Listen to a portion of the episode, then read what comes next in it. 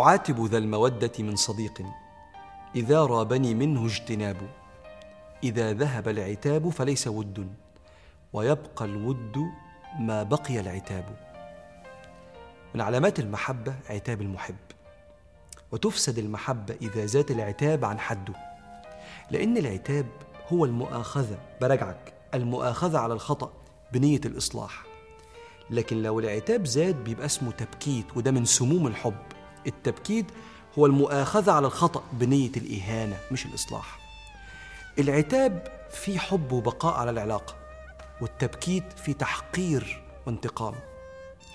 أنا باقي على العشرة وحريص إن أنا أطلع اللي جوايا وواجهك بحاجات غلط عملتها في حقي عشان نرتقي بسلوكياتنا ونحافظ على بعض وعلى حبنا لبعض. فبركز قوي في طريقتي حتى لا ينقلب لتبكيت تعلمناها من ربنا سبحانه وتعالى لما كان بيعاتب عباده الصالحين. لما سيدنا أبو بكر الصديق أقسم ألا ينفق على قريبه الفقير مصطح بن أثاثة لأن مصطح نقل إشاعة اتهام السيدة عائشة في أخلاقها. فقال مش هصرف عليك تاني. فربنا قال له يا أبا بكر أنت صديق ما تعملش كده. خليك كما أنت كريم وصديق حتى لو هو غلط. فعاتبه بهذه اللغة. بسم الله الرحمن الرحيم. ولا يأتلي أولو الفضل منكم والسعة. أن يؤتوا أولي القربى والمساكين والمهاجرين في سبيل الله وليعفوا وليصفحوا. ألا تحبون أن يغفر الله لكم والله غفور رحيم. خدت بالك من الأسلوب؟ قال له ما تعملش كده يا صاحب الفضل يا طالب المغفرة. فعاتبه عتاب المحب بلطف عكس التبكيت. اللي بيغلب عليه الإهانة ووصف الإنسان بأوصاف سلبية تفقده الأمل في نفسه. تفضل طول عمرك غبي؟ أنت عمرك حالك ما ينصلح أبدا؟ تحس إنه كلام بيغلب عليه نية إن أنا عايز أهد اللي قدامي مش أصلحه. وإحنا عندنا في الشريعة نهي صريح عن النوع ده من العتاب التبكيت المليء بالاحتقار. قال صلى الله عليه وسلم كفى بالمرء إثما أن يحقر أخاه.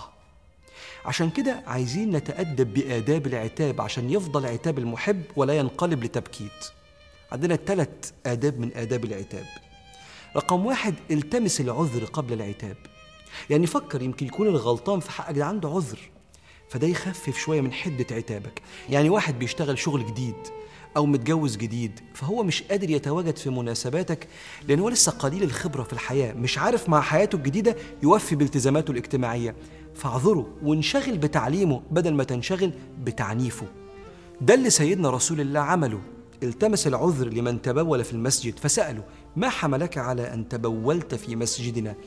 أولست برجل مسلم؟ كأنه بيقول واضح إن في سبب أنت ما تعرفوش أو معلومة غايبة عنك.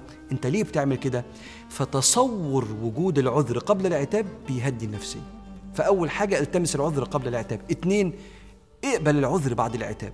ما هو النهارده لما واحد تعاتبه فيعتذر ده معناه إنه معترف بخطأه. فبيعتذر بسبب معين.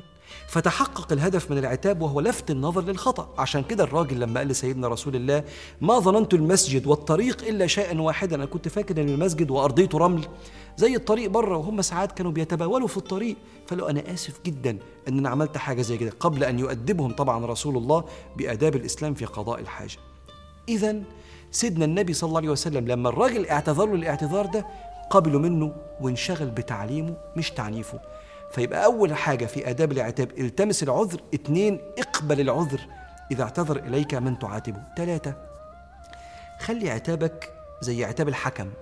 النهاردة لما لعيب كورة بيغلط الحكم بيطلع له الإنذار أو الطرد من غير إهانة.